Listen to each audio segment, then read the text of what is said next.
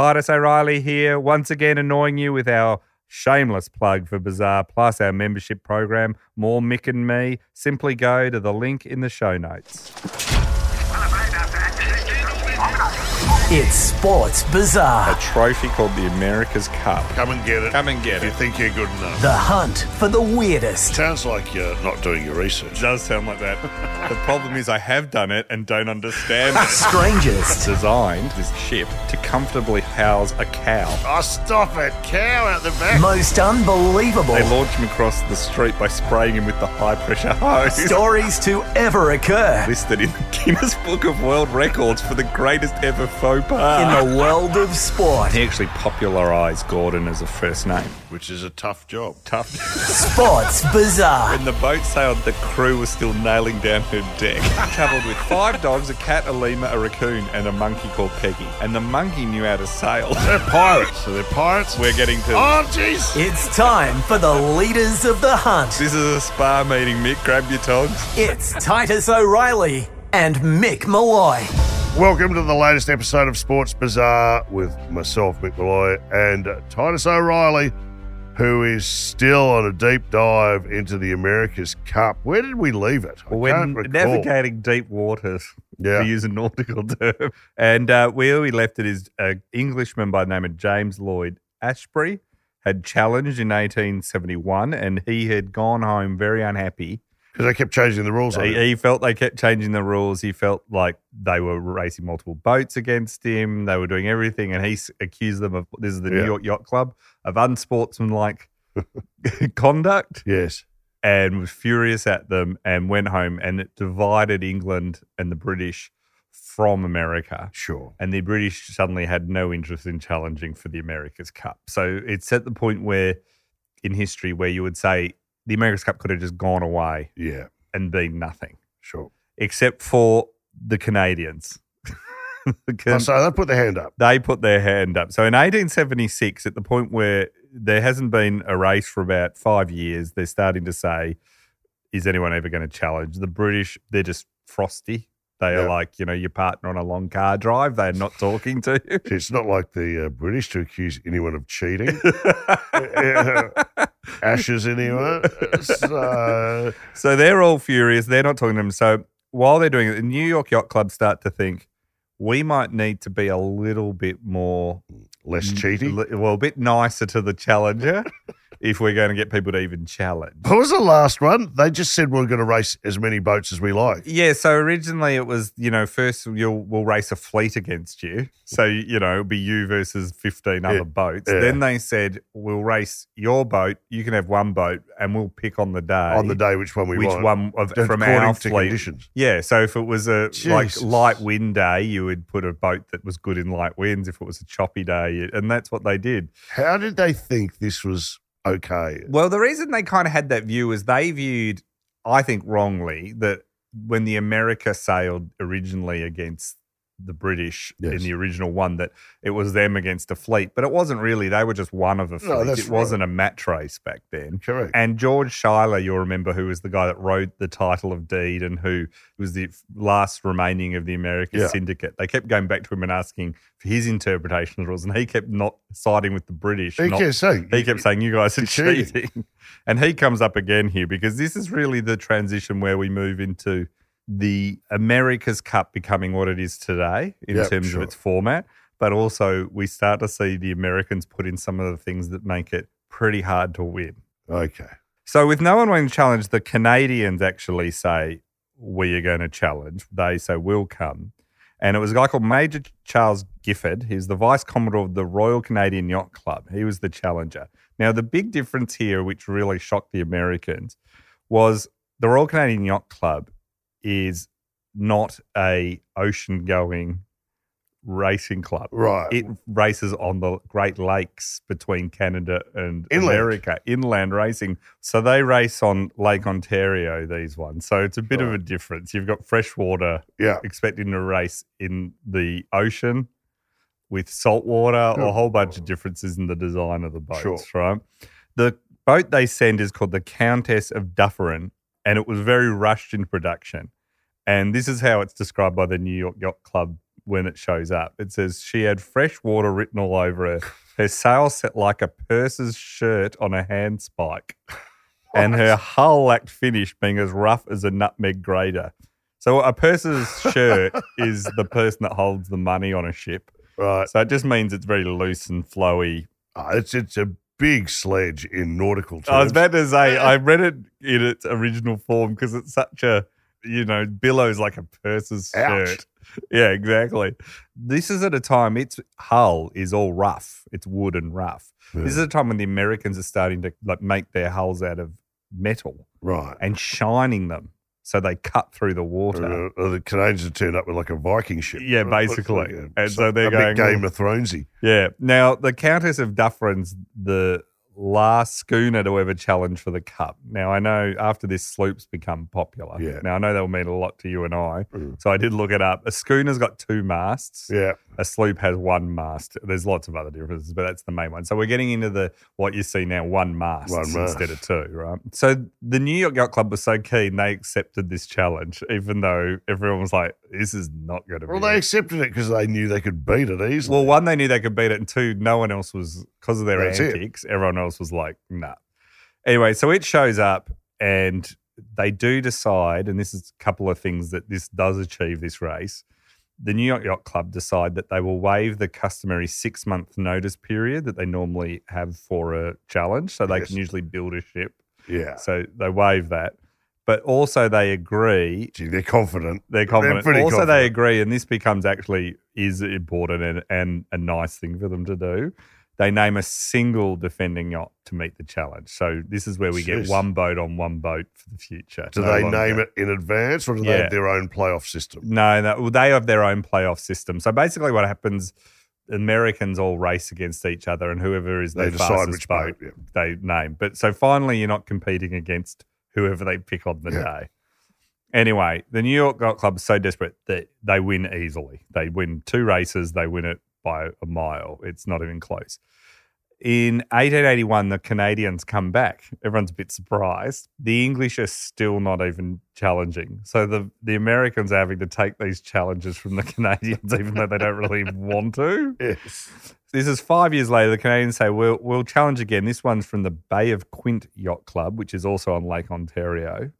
And this time they build a ship. It's called the Atalanta. And its preparation is even more rush. So her planking was not planed down, like it was just someone had hammered bits of wood. Dear, dear. And it, her fittings were unfinished. Was it seaworthy? Well, money was so lacking that work had to stop several times while the Canadians waited for cash. So this was a Yeah. when the boat sailed down the Bay of Quint, the crew was still nailing down her deck. That's not filling you with confidence Nah. if someone's making the boat while sailing it, No. I would say. You know, it's sort of not what you want to see. The sails were all fitting, it was all over it. So they had no time to actually sail. Right. You, the way you normally get to the New York from Canada is you sail. There's a St. Lawrence ocean course that you can go out. You can Right. go out to the sea. Sort of, there's an entrance to the sea, Yeah. and then you sail down to New York. So past Nova Scotia, that sort of area of the world. They didn't have time to do it, so instead they entered the Erie Canal. They went through a man-made canal to get to New York, right? right. But the ship was too big for the canal. This is half-assed. this is how much- So the crew shifted the ballast to one side, and so she was leaning on her side. Oh, So it's sort of like a car going up on two wheels to get through an alley or something. It's total shambles. Then a team of mules towed the boat. She's like the African queen now. and so it- it showed the muddy bottom of the boat to everyone because it was up on its side. And so it got the nickname the Canadian Mud Turtle. That doesn't sound fast. No, no one is thinking this is like a good thing. So it uh, it turns up it's facing a ship called Mischief, which is the second ever metal boat built in the USA. So, but the first racing one. So this is you've got this the Canadian Mud Turtle that's been pulled by mules and Running late. and running late and still being built up against this scientifically Yeah. designed. This is one of the Futuristic. This is one of the first scientifically designed boats, the Mischief. Like instead of just, you know, old wooden craftsmen looking at and Yeah. thinking, this is like they've done the measuring, they've done the factory making. This is the power of the American industrial Yes. system starting to be brought to bear on the yacht. It's described in the New York Times as a procession, and that even the locals were not interested. This was just boring. what it does do is when it finishes, they go back to George Schuyler and they say, Can you rejig the deed of gift again and change the rules again? Yes. And this is just constant of the Americans, you know, how can we change the rules again? So he's the only one still alive from the American syndicate. So his word is it's like God. Yeah, It's like being a- able to take the Ten Commandments tablets Yeah, back to yeah. God and going, could you get rid of the one about coveting your neighbour's ox? Rewrite, rewrite number eight. Yeah, rewrite. I don't like number eight. So they rewrite it again. And what they do is they go to him and say, What we want is vessels competing in the cup have to make it under their own sail. They can't be dragged by mules down a canal. Sure. They have to sail to the Really? thing. Yeah. Now, what's interesting about this is they're sort of doing this because they're worried that the Canadians are just going to keep sending these Yeah. boats that can't handle the ocean. But it also creates a thing that helps the Americans. And it's unsure whether they thought of this at the time or later, but it means that anyone challenging from, say, you know, Australia or England or all these places have to sail to New York. So they have to build a ship that can cross, an the. Atlantic Yeah. and then race in New York, where the New York boats don't have to cross the Atlantic. So they're the Americans are Just building focus solely on a. on a rate how fast, fast it is, ship. and that doesn't need to be as strong. So Yeah. this is a real bonus. So that's one of the uh, changes in this deed. Incredible. that they're stacking the deck right for them. There was also another one though, and this was a bit which sets up for today. There was a new paragraph about mutual consent, which says the parties intending to sail for the cup may, by mutual consent, make any agreement satisfactory to both as to the date, course, time allowance, number of trials, rules, and sailing regulations. So basically, it's becoming more yeah. you challenge, and if we both agree to something, so we Yeah. both agree it's a best of five or a best of seven, or But the Americans still have the whip hand because they can choose to agree or not to agree. and the thing in sailing, I don't think I said this in the first two episodes. Home field advantage in sailing is huge. yeah. So boats made for the British Isles are very different to boats because they've got deeper, choppier waters. Where America tends to be like estuaries and things like that, so they yes. so you got a massive advantage, right? So they do this though, and the the mutual consent is seen as a fairer thing though, because at least you both get to negotiate and agree on Sure. the race terms before. It still takes another three years, but in 1885, a challenge comes um, on behalf of the Royal Yacht Squadron in England. England are back. It's England and back. They say, and not only two challenges, one from 1885 and one for 1886. So suddenly the New York Yacht Club are going, We're right, back we're business." back. We're back in business. Mm. We've learned from the Canadian experience. We've made the deed a little fairer, a little unfair in one way, a little fairer in another way. Yeah. The English have going, all right, we'll have a crack now that we can negotiate a bit about what it's going to be. So the first challenger was a guy called Sir Richard Sutton, and he had a ship called Genesta. And it was the Royal Yacht Squadron, which is the Queen's Squadron Sure. based on the Isle of Wight. They suddenly realized the New York Yacht Club, we've got two years, two challenges. We Mm. better get serious Sure. about this. So one of the things that happens is there's a group of powerful men in Boston, and they decide this is the Boston Brahmins, you know, the people that own Harvard and the upper class of yes, yes. Boston. Very well to do. they're sick of the New York Yacht Fraternity owning the America's Cup. So they decide we will build a boat to, To go into the them. Challenger Series. We'll, we'll build a boat to become a defender and we'll race the New York Yacht Clubs. And if we win, because one of them is a member of the New York Yacht Club, if we win, it will be built in Boston. But if It we will win, still race for New York. for New York Yeah, Yacht Club, but it will build the boat. We want to get involved in this. So suddenly you've got the, the cream of New York yes. and the cream of Boston coming on board. These are, you've got California and the smart top right hand corner of America, which are really the the places Yeah, this where is the where smart the, people the are. Is that and hello to all our listeners in the South. Well, I think that's fair, isn't it? Well, at this point, this is uh, They have California. other strengths. This is at the point where California is still like the wild, fully the Wild West. This is, you know, Boston and New York are the old, uh, got the big plutocrats. All those robber barons, the railway tycoons, the Vanderbilts, Top right hand smart, top right hand corner of old America. smart money, you know. Yeah. So John Malcolm Forbes sets up he's the funder of this. This becomes the first modern syndicate that is set up where you have a big money man, you have people that run it. It's all got scientists helping you with the design. yeah. You're doing all these sort of things. So John Malcolm Forbes, he was he's part of the famous Forbes family in New York. Yeah. Uh, he was born in 1847. He's born into enormous money. His family's made money in the China trade in the 19th century. They were investing in tea. They would bring tea to America. Yeah. And they were sending opium to China. This is all part of the opium wars when opium was Sending legal. opium to China. Yeah, well, opium was legal in the West. That's And- like coal to Newcastle, isn't it? I, thought, I, I, thought, I thought China was the no, the, home of. Brit- the Chinese said we don't want to import, bring opium into our country because it will ruin our country. And the British fought a war to say no, we're doing it, and they won. so I'm And this is, woefully informed this is why, this. yeah, this is why the, the thought it was opium wars. This is why wrong. the Chinese now were so big on being we're a tough, strong country because they were humiliated back in the 19th and 18th century on this. And his family was caught up in all this. The Forbes are incredibly well-known family. Like John Kerry is a descendant of the Forbes family, the former presidential candidate and things like this. So this is a very big family. They boats. they invest in railroads after this, so they've got huge amounts of money. John Malcolm Forbes himself, he was the member of the Oneida Football Club, the first ever football club in the United States. And he has more money than God. He has so much money. So he says, I will pay for any boat. I- I'm happy to pay for any boat. Now, the guy that he gets to run it, so this is the modern thing you have the money man, and then you Sure. have the guy that actually runs it, is a guy called General Charles Jackson Paine. Now, he becomes basically for the next three or four America's Cup, he becomes the guy that runs all the defenses. Yes. He is the guy on the ground organizing this. Now, he was born the great grandson of Robert Treat Paine, who signed the United States Declaration of Independence. Okay. So he's like real this money guy. His brother died at Gettysburg. Um, he was fighting for the North, and he was part of the group that repulsed Pickett's charge, which is the famous moment of Yes. the Gettysburg battle. He went to Harvard. He was one of the oarsmen in the first boat race between Harvard and Yale, which was the first ever inter-college sport event Sure. ever, which sport Yeah. college sport's so big.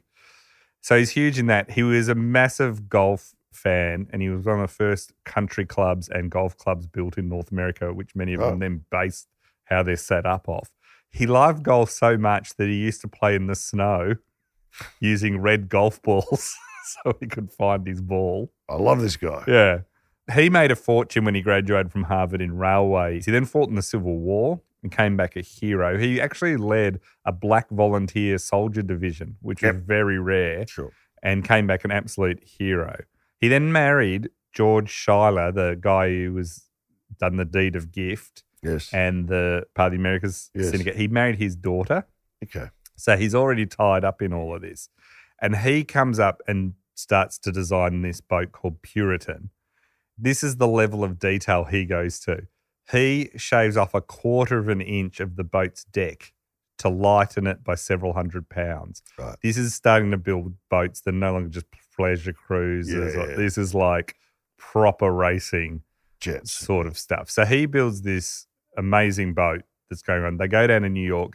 They beat Gordon Bennett's boat, who's still the Commodore of New York. They suddenly they're going to be going up against Richard Sutton's Genesta. Now, in the opening race, the Puritan captain tries to bluff the Genesta, and the Genesta has right of way, Yes. but he makes the American ship, the Puritan, makes like it's going to hit it, and it's a game of chicken. But the the British ship has the right of way. Neither of them flinch, and it takes off the front, the bowsprit, which is the front thing sticking out of the boat, which means the American ship is instantly disqualified.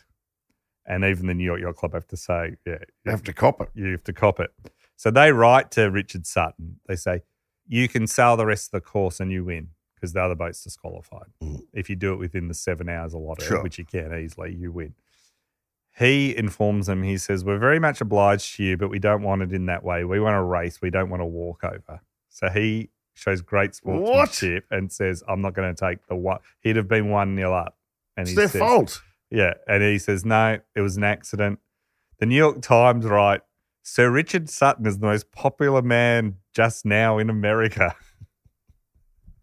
so they just instantly love him. Sir Richard Sutton, he wrote a note to Mr. Forbes saying that he was convinced the collision was purely accidental and that the cost of repairing the yacht would be trifling and that he could not think of allowing the owners of Puritan to pay for it. How very chivalrous. This makes him the most popular man in America. Annoyingly, though, they restart racing, and both races are incredibly tight, but the Americans win both of them. The second one, they only win by a minute and 38 seconds. That is close. So if he'd won the first one 1 0, it would have. This is the closest. This starts to make people think this is, Yes. you know, this Game is, on. This is game on. But he goes home and he's lost. He's the most popular man in New York when he leaves. The America's Cup Hall of Fame have created a medal called the Sir Richard Francis Sutton Medal in 2018 Mm. for sportsmanship. Um, but he dies at 41, so he can't challenge again. Right. The Scots are having another challenge in 1886, the America's Cup again. And this is my favourite challenger of all time. Here we go. So 1886, the Royal Northern Yacht Club in Scotland, and it's from actually an Irishman who's the captain. So you have to challenge through a club, and he's a member of this. So this is Club. Irish Challenger. Well, it's an Irish guy leading it, but it's through a Scottish yacht. club. Scottish? So the Scots are now having a go. So the guy that's challenging through the Royal Northern Yacht Club in Scotland, and he's a member of that club. He was born in Ireland. His name's Lieutenant William Paddy Henn, right? Yes. So he was born in Dublin in 1847, and his father's a huge landowner in County Clare. So he's got a lot of money, landed gentry. Yep. At the age of 13, and I think he's sort of like, you know, often the second or third son, if you're not going to inherit the whole thing, you kind of get sent off to the Navy. so he gets, he, at 13, he enters the Royal Navy Yeah. right? And he's a cadet above the HMS Trafalgar. And between 1862 and 1866, he then gets moved on to another ship called the Galatea. And at the time, it's one of the fastest ships in the Royal Navy. Mhm. It actually goes up to America during the Civil War and sails through the Gulf of Mexico and, you know, sort of hangs around the Civil War. Doesn't do much then, but but he's been to the Civil War, you know, so he's seen things even Yeah. as a young kid, right? I mean, He's, being a Navy guy from 13. He's got some life experience He's under the belt. He's then in 1866, he's on some Royal Navy ships that lay the transatlantic cable. So this is the telegram cable. Yep. So the first ever. He's part of that. He's then a sub lieutenant on the HMS Daphne. Now it serves in the East Indies and along the African coast. Now it is a ship along with its two sister ships, the Dryad and the Nymph. They're part of this new Amazon class. So these are steam screw sloops. So they're sailing ships, but they also have a steam engine, Yeah, gotcha. right? They're the fastest. Hybrids. Yeah, they are. They're like a hybrid. They're the Prius of their. Uh, Yes, that's right. So these are the fastest ships the British Navy have at the time, and he's on one of them, and they become the weapon against the fight against the slave trade in East Africa. So when the British decide Enough's enough. enough's enough and actually ban slavery and Yeah. actually do a lot to end it, he's on one of the ship, and their job is chasing down slave ships Right. He personally shows great bravery doing this and capturing these ships. In one vessel he brought alongside and overtook, there were 156 men, women, and children on it, which he rescued. They estimate he was part of operations that rescued thousands of African slaves. Good on him. So you know, this is a guy who's been to the Civil War, the transatlantic Yeah. cable. He's part of the fighting the slave trade. He's out and about. In 1872, he's second in command of the expedition that goes to Africa to find the explorer Livingstone with Henry Stanley. He's part of that one, the one funded by Gordon Bennett, our friend who used to race. Right. The newspaper proprietor used to race naked. I remember he Good funded Lord. that one. Of course. So he's on that too. He finally retires in 1874. He's a lieutenant when he retires. And he decides that he's going to just pursue his love of sailing. And he can do this because the rents collected from his family has got 7,660 acres in County Clare. So he's he's rich for the rest of his life. Yeah. So he sets off to the Mediterranean and he's just living a life of sailing around on a ship. That's all Yes. he's doing. Well played. He then meets his wife. Her name is Susan Matilda Cunningham Graham Bartholomew. They didn't make around in those days, did they?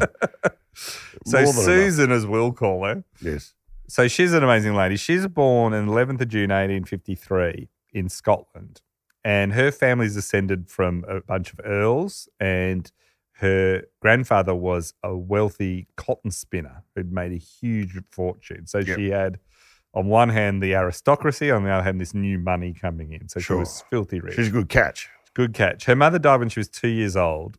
And so they were brought up by their father. They had huge houses, nurses, servants, butlers, governesses. They're He's all retired and sailing. Ship. Yeah. He's a good life. He's retired. So she, we don't know much about her early life, but then her and her brother are sailing in the Mediterranean in a small yacht in 1877. So William Henn is only just retired three years before. Hmm. And they meet William Henn and they just instantly fall in love. And so it's a true love Sure. for the rest of their lives, right?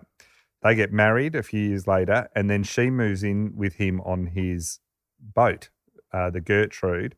And this is very unusual. A man and woman even married living on a boat, and she becomes a full proper sailor into all of this, you know, even though so Yeah, she's this yes. aristocrat, well brought up woman, but she's can sail a boat Was it and is very was it seemed beneath her? it was or- just seen weird. Like she was this adventurer, you know. They, Yeah. but you'll find out in a second. William and Susan didn't care what people really thought of them, Yeah. and were incredibly likable. Everyone liked them, even though Mhm. they were. They're members of the Club Nautique de uh, Nice in, you know, in France, Yes. and they they spend their whole life just sailing around the Mediterranean Sea and the coasts of Ireland and Britain. They then have bought a ship called the Galatea, which is named after his former navy ship yes. and they decide, well, why don't we challenge for the America's Cup? Fair call. So they of spare time on their hands. Now, the Galatea was the sister ship of the Genesta, who'd raced the year before and gone very close. Yes. But the difference was she, while the Genesta was built to be a racing ship, the Galatea wasn't really. She was clumsy and she had a huge lead keel. But they went over anyway and they sailed across the Atlantic, and that made Susan Henn the first woman to ever cross the Atlantic in a racing Well yacht. They arrive in New York, and the sailors at the New York Yacht Club are shocked for several reasons. First, the ship's totally set up for leisure cruising, right? Susan Henn funds a lot of this because she's got a lot of money. So does her husband, but she and she has a passion for below deck furnishings. so they live on board. The Galatea's living room looked like the interior of a British castle. It's hilarious. solid wood furniture, Yep. mahogany paneling, mirrors, paintings, lace curtains, rich drapes, crystals, plates everywhere, an iron fireplace, potted palms, and a leopard skin on the floor. A fireplace on a boat is still Hilarious. blowing my mind. And it's a big iron fire. So they don't even take all this off for the race. they leave all this on. They even tow their dinghy behind them as they race. Good Lord. So they are not, this is the most half assed Yeah. attempt at racing, right? They don't have a proper racing crew. They've got a crew that works on their ship when they're cruising. yeah. they the keep crew's very comfy downstairs, I'd suggest. Yeah. Before the race, the Henns become socialites in New York City and they become so popular that everyone loves them, except the New York Yacht Club are a bit like, this is not conducive to a great Yeah. race. They make so many new friends. All their friends start bringing them gifts. Like they know that she loves pot plants. So that just weighs the boat down even more. so you got to remember, they're up Uh, against the We've Boston. got you a potted palm Syndicate. tree. Thanks. They're up against the Boston Syndicate Yeah. who are ruthless, like will shave Yeah. an inch off the top They're of all the over it. deck to get the weight down. And these guys have an iron fireplace and a dinghy. and a diggy out the back. Now, the second thing that shocked the New York Yacht Club was the fact that on board the boat, as well as all this downstairs, is kind of a floating zoo on board. What do you mean? The Henns traveled with five dogs, a cat, a lemur, a raccoon, and an official mascot of the ship, a monkey named Peggy, who wore a pullover and a hat with Galatea and the Royal Northern Yacht Clubs on it. This is like a, a Noah. It's like Somebody- Dr. Dolittle schlock. Two of every animal. There's livestock running around the Yeah, deck. five dogs, a cat, a lemur, a raccoon, and a monkey called Peggy. And the monkey knew how to sail. Uh, the monkey used to um, could be seen during the cup racing, pulling on the ropes and jumping up and down. Tighten down. the jib, little yeah, fella. it, it would. It there's knew, a banana in it. it knew what to do. It knew how to pull the ropes in the right time. So they would send it to do things. And when they were winning, if they were ever winning, it would run onto the bowsprit at the front and cheer and clap. it knew what racing was. So it, it becomes Oh, this is fantastic. one American reporter wrote during one of the races, only Peggy the monkey seemed to know what to do and leapt along Galatea's lengthy bowsprit determined to lower the sails. anyway, so this is all showed up. The race itself was against a, a boat called the Mayflower, which was the Boston Syndicate Yes. again. Now, you won't be shocked, but the Mayflower just absolutely cream Went Galatea. nuts. Yeah. It won the two races easily. Wasn't even really a race. After the races, though, the couple, the Henns, continue to charm the Americans. They hang around. The Americans love them. Yeah. And for the next eight years, they sail around the Florida Keys and the Gulf of Mexico having a marvelous time. Just prior to returning to England, Peggy the monkey passes away, mm. which is sad. So much respect to the American captains have for her that she's wrapped in a Union Jack and carried by four American skippers from nearby yachts and given a proper burial at sea. Here's the greatest chapter yet of the America's Cup. oh, it's I like had no idea about this. Don't you think this is what they should have now? Is like you have to have a, some sort of animal on board. Totally. It's be named. yeah, I, I reckon a whole ship should be just uh, manned by monkeys. After this, the Henns finally go home. Lieutenant Henn unfortunately becomes ill and dies at the age of 44. And after William's death, Susan, though, continues to sail and live aboard the yacht until her death in 1911. She stayed on the boat for a long time. But Henn and his wife had become so popular that they basically wiped all bad feeling between the British Right. and the Americans. So even though it was the most shambolic of challenges Yes. almost of all time, Mm. they had just been so loved that the Americans were feeling very good towards the British Yeah. and vice versa. So this uh, makes it. The defender of that one that won the Mayflower, it was sold in 1905 to a woman called Lady Eva Barker. She chartered or rented out the Mayflower to an adventurer called Guy Hamilton Scull. This is in 1908. He was a former lion hunter in Africa and a policeman in New York. And he headed a company called the Southern Research Company, which was it specialized in literally in finding buried treasure. It set its sights for a, on a Spanish galleon that had sunk two centuries earlier off Jamaica, and it set off. A hurricane hit it just near an island, and it knocked the whole rig, the whole mast, and everything down. And the boat went down several times. They decide the best thing to do to try and save this boat is they were carrying a load, several crates of dynamite. So they think if we get the dynamite off the ship, it might help. Mm. Like, so they throw the dynamite into it, and the boxes come back on the waves and smash a hole in the side of the ship, Oh, and it goes Lord. down. Two steamers pick them up. It went down? of- yeah, They, they sunk the ship. ship With their own dynamite. With their own dynamite. so that was the end of the Mayflower. So we get to the point now where it's a lot. 1887. Oh. It's a lot more happy times between the British and Right. the Americans, and the Scots challenge again. And this is the one that sets the Americans a bit crazy. Yes. So this was a challenge that came out of it was a Scottish yacht designer George Lennox Watson, and he designed a yacht called the Thistle. And the thing that drove the Americans crazy is he built it in secret. And at launch, it was shrouded from view with a keel completely hidden by a timber and canvas structure. Well, well, well. Now, anyone that knows the history of the 1983 Y- America's Cup with the wing keel will know they famously hid that keel. That was history repeating. This happened in 1887, but it was the first time Yes. that the sh- competing ship, the Americans didn't know what they were up against, and it freaked them out. This is great. Like if we think they overreacted in And, uh, 83. how they take it then, yeah. So at launch, it had this around that this box made of around it. Then it got sent all the way over to America, and it was dry docked in New York. And there again, they draped it so the Americans couldn't see. Americans were trying to send divers down to look at it. this is all very familiar. All very familiar. So they Mhm. are really going nuts about it. And this is dry. They it just, just drives you mad. There could be nothing there. It's just Yeah. the hint that there's something that Something you can't see is enough. Now General Paine, you remember, who was the guy that ran the syndicate for the Boston. He was back again a third time with a full iron ship called the Volunteer, which ends up being one of the great ships of the America's Cup. But he is looking at this going, well, this is interesting. Like, what's going to happen here? What happens is the Thistle and Volunteer are both measured before the race.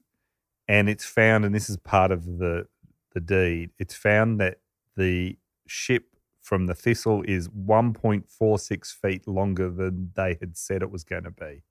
You've got to sort of give some of the idea of the dimensions. Now that is a fairly minor 1.46 feet. Nah, in the is scheme of things. How how long's the boat altogether? oh, it's 86 feet. Come on. So the Americans go nuts, and mainly because it's been they have still haven't seen the keel and everything. They jump on this and go, "This boat is an illegal boat. We don't know what's underneath it, and we've already found this." And That's too long. nuts, right? The George Watson, the Thistle's designer, he says it's look, it's just an overlook. It's like when you're building a ship this big, you know, this is pre-factory stuff. You know, this can happen, right? Mm. The New York Yacht Committee go to George Schuyler and say, "Can you be the referee as the, you know, the old man of the?" They always go back to They him, always go back they? to him. It's like the Pope. He writes back and says, I don't know what you're going on about. It's fine. I don't get a lot of, He lot of joy from George, he do they? never, he, well, he doesn't normally. He normally just goes, no. I don't know what you're doing. Stop with the carry on. So they end up racing. The Americans are spooked, but they end up just belting the thistle. The thistle for all the carry on. It's just been mind games. But it's exactly a precursor of 1983 with Incredible. the wing keel, the the hiding the keel, they're trying to get the ship banned, them not being able to get it banned. Yeah. Right. The difference is the Americans go on and win. They lost by 19 minutes first race and nearly 12 minutes the second Sure. race. The Thistle goes back to British waters, never races again in the America's Cup. But what does happen to it is the German Emperor Wilhelm II sees it and goes, I love the look of that boat. I'll buy it as a cruiser sort of boat.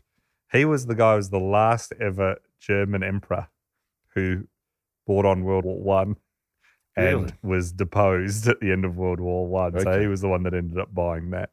I should just say this was the first one where gambling had become a huge part of the America's Cup. So bets were taken across the nation. The telegram relayed the moves of the boats throughout the race. And in places like San Francisco, they had live events where a model yacht course was set up and people would move model yachts on the course so the betters could watch it. Okay. Like so it was like sort of almost like watching it live. That was what was happening. Now the Americans have been so freaked out about the thistle that they go back to George Schuyler and say, We would love you to change the deed again. Make some changes. Jesus. And this one has been characterized, this new version of the deed, as a mixture of bad sportsmanship, bad law, and bad English. so it's the third deed of gift. And they're getting to the point where George is getting old. There's there's only so many more times I can go They back can to the go to well. him. You know, remember the original one was 300 words. This was 1,256 words. Mm. The New York Yacht Club have a lot more say in what's in it than Schuyler does this time. It's very legalese and contractual Gotcha. language, right?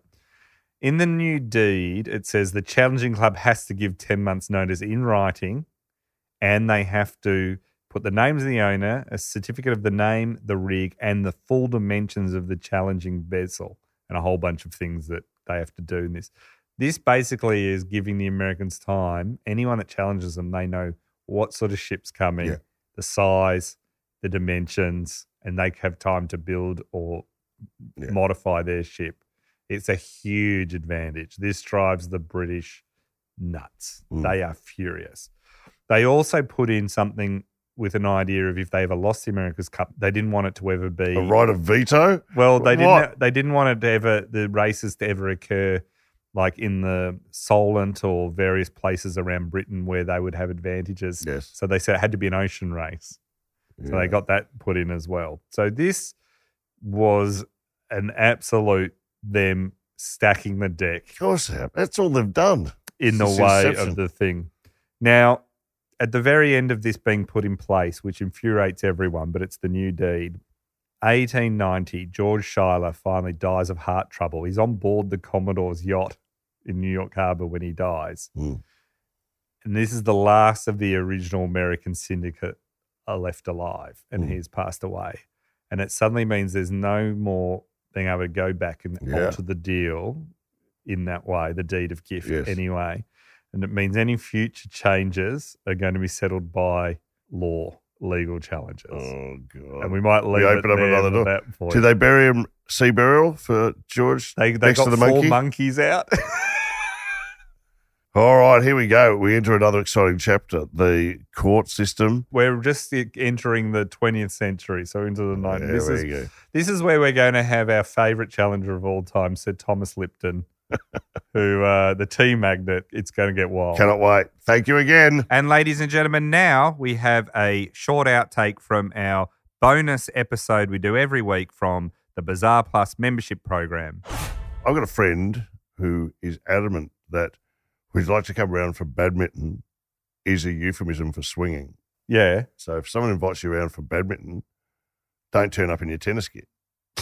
That's a big assumption, I know, isn't it if you That's like you and take you're a your big, nerd if you do turn up in your tennis gear with a badminton racket. They'll be going, "What are you doing? But it's even worse Get in when the you, tub." when you turn up in your smoking jacket and they go, that's a weird thing to play badminton. Well, I know you're fine without a net, but I'm just saying it's a big question that needs to be answered. Is that Ah, a euphemism? Is that a euphemism? Hi, would you like to come around Monday night for some badminton? And then I gotta, I gotta. That's a big one. You don't want to get that one wrong. Either way, it's embarrassing. That's just a perfect cross purposes conversation, isn't it? Like someone says, Would you like to come around for badminton? And you say, Yeah. "Oh, I'm not into badminton. And the other person's going, Oh, I think you'd like to play it with us. Would you and like you're to- like, No, really, I'm not into it. Uh, maybe after midnight, some croquet. I don't know. Would you like to come over for some badminton? Not really. I, I'd prefer just to be invited around for some group sex. And then you turn up and it's badminton. Throwing my head in now. yeah, that's right. I've been invited to a few orgies and turned up. There's the court set up. That's a short clip from our bonus episode each week for members who join our Bizarre Plus program. If you're interested in signing up to that and hearing more of it, simply go to the link in the show notes or go to bizarreplus.com.